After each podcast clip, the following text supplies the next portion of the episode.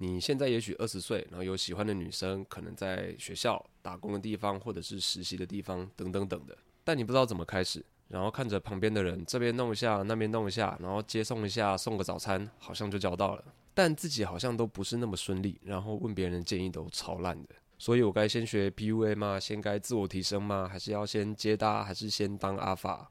如果你是大概二十岁左右的青少年，青春洋溢、年少轻狂的时期，然后荷尔蒙的推动。加上各种影视音乐作品的影响，少年们总是想要开始一段可歌可泣、轰轰烈烈的爱情故事，亲身体验剧情里面这些浪漫情节，然后对爱情是什么这个议题感到前所未有的憧憬。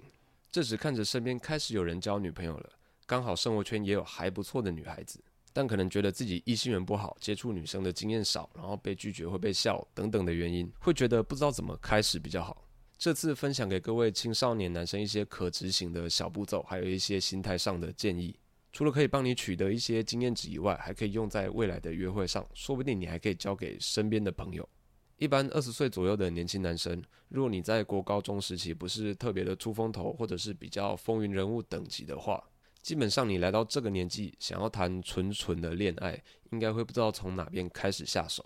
这时候你会去问到身边的人，有经验的大概也没有办法给你解释出太多的道理，然后大概会给你一些类似啊，就过去跟他讲话啊，让他笑啊，找机会接触啊，等等等的感觉，怎么他好像做了这几个步骤，好像就交到了，或是你会收到的建议大概也是要跟人家聊天啊，要多关心人家，要给对方熟悉的感觉啊，blah blah blah 的。其实这些讲的也不算有错，但你应该还是会一头雾水。这时候你会往网络上找。然后就会有排山倒海的资讯往你的头脑里面灌过来。我想这就是现在这个时代最容易出现的情况。有教你心理学的，教你看星座的，教你聊天穿搭，还有教笑话。再不然你就会听到一些好像很厉害的东西，PUA 技术流、网聊接搭 game，然后红药丸阿法，巴拉巴拉巴拉巴拉巴拉。会有一种跑到大卖场里面，然后看到琳琅满目的商品，但不知道该怎么选。而对于经验较少的人来说，那太多的资讯无疑就是一种阻碍。比如我该不该先学把妹，还是要先冲价值啊？我要看哪个老师怎么样变阿法，哪个星座的女生比较适合我，等等等的。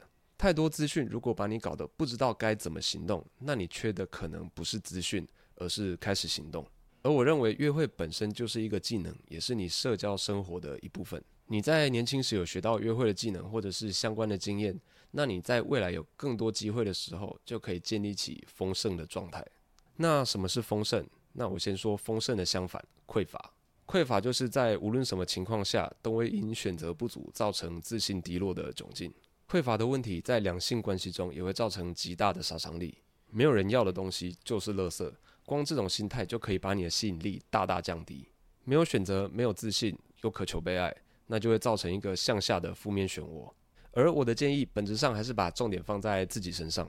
而提升经验也是一种自我提升，所以重点会在过程得到的经验，而不是有女朋友这个结果。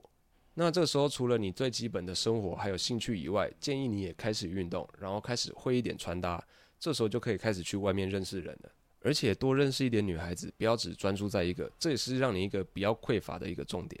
接着你就可以开始一对一约会啦。很多人会有这样的问题：我被拒绝怎么办？那怎么样才不会被拒绝？那这个其实它是个不太好的问题，因为你不想被拒绝。分享一个谈判的小技巧，跟对方谈判的时候，要先给对方一个可以说不的空间。那我们纵观这个世界，其实拒绝才是常态。很多人会太着迷一些让人家同意、赞同的技巧、方法、秘技等等的东西，以扩大自己的成功率。这些技巧当然可行，但回归根源，与其想着不被拒绝，不如想着被拒绝后的下一步该怎么走。这样你整条路上就不会太吃亏。还有，别太过在意外界的眼光，分清楚哪些恐惧是假的，哪些是多余的。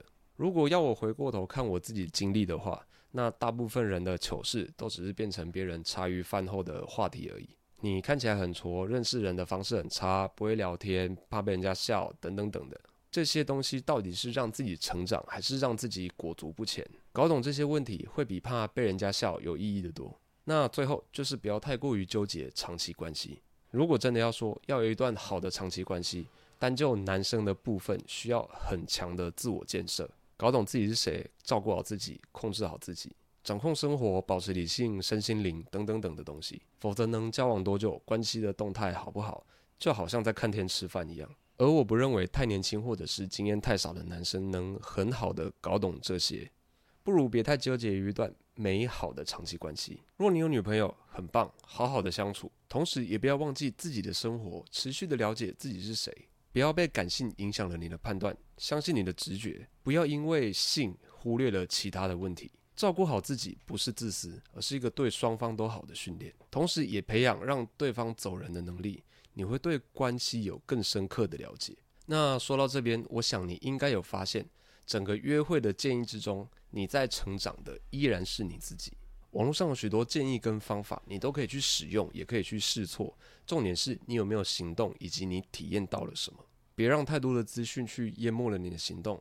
回过头来看，只要是这些都有让自己成长的，就有意义。还有，无论如何都要关注好自己的状态。保持生活中的身心灵健康，别被外界影响了你的平静。OK，那这次的内容就到这边啦。那喜欢我的内容的话，帮我点赞、订阅，然后并且分享给你有需要的朋友。那我们就下一次影片见啦，拜拜。